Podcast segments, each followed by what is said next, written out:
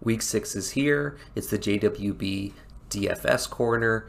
I'm Wyatt, here to give you some more players to hopefully help you win some money in DFS this week on the DraftKings main slate. Before I get into everything, don't forget to like and subscribe so we can continue to do amazing content for all of you out there.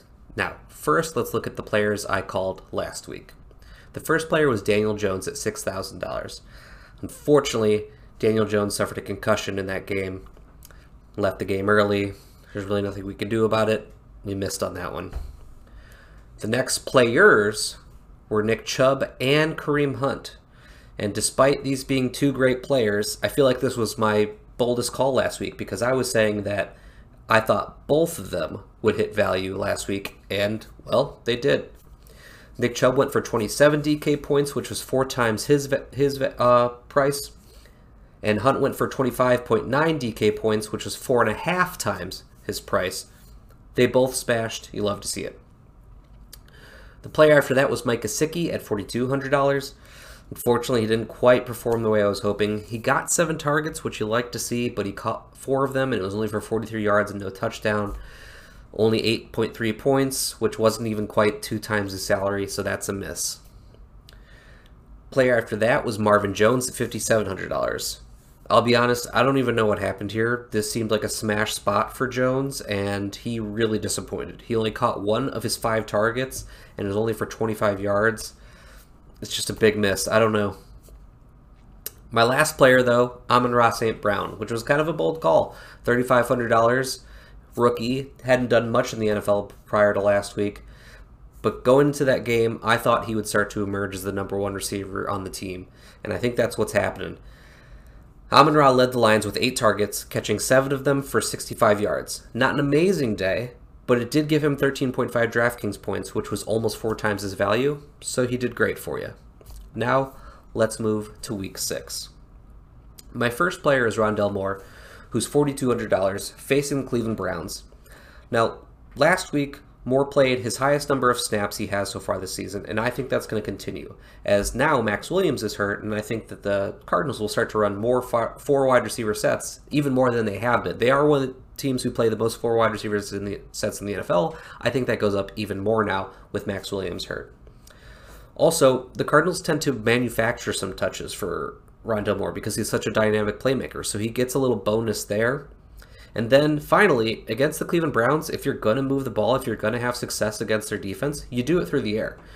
75% of the yards gained and 66% of the touchdowns scored against the Browns have come through the air so far this season. Moore's been pretty up and down so far this year, but I think that this is definitely an up week and, and he's going to have a good one. My next player is D'Andre Swift at $6,300. Now, despite D'Andre Swift being 8th in DraftKings points, he's 13th in pricing which is just an obvious mispricing, honestly. Additionally, this week Swift, Swift goes against the Bengals defense, which has been very good against the run, but has allowed the second most receptions in the NFL to running backs, which is where Swift has his most success and whereas he he is at his best as he leads all running backs in the NFL in receptions.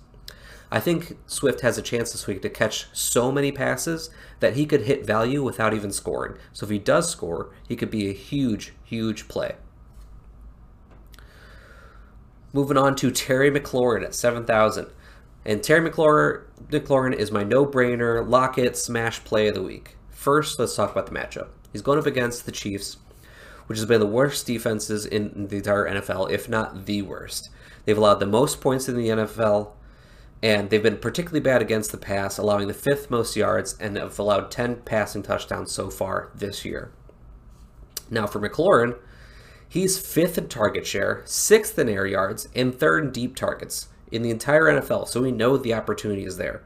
And this is a game where the Washington football team should definitely be playing from behind, as the Chiefs are the better team, and the Chiefs should have no trouble putting up points on the bad Washington defense. So you can see how the Washington football team will have to be passing a lot to try and catch up, which should lead to Terry McLaurin getting plenty of opportunity. My next player is Darrell Henderson at 6,000.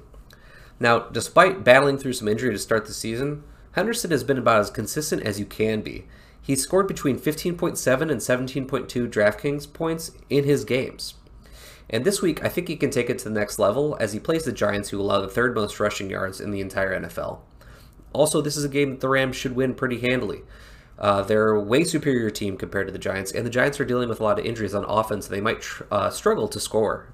So the Rams will be able to play from ahead for most of the game, and they could run out the clock using Darrell Henderson. I think Darrell Henderson's in for a very big game.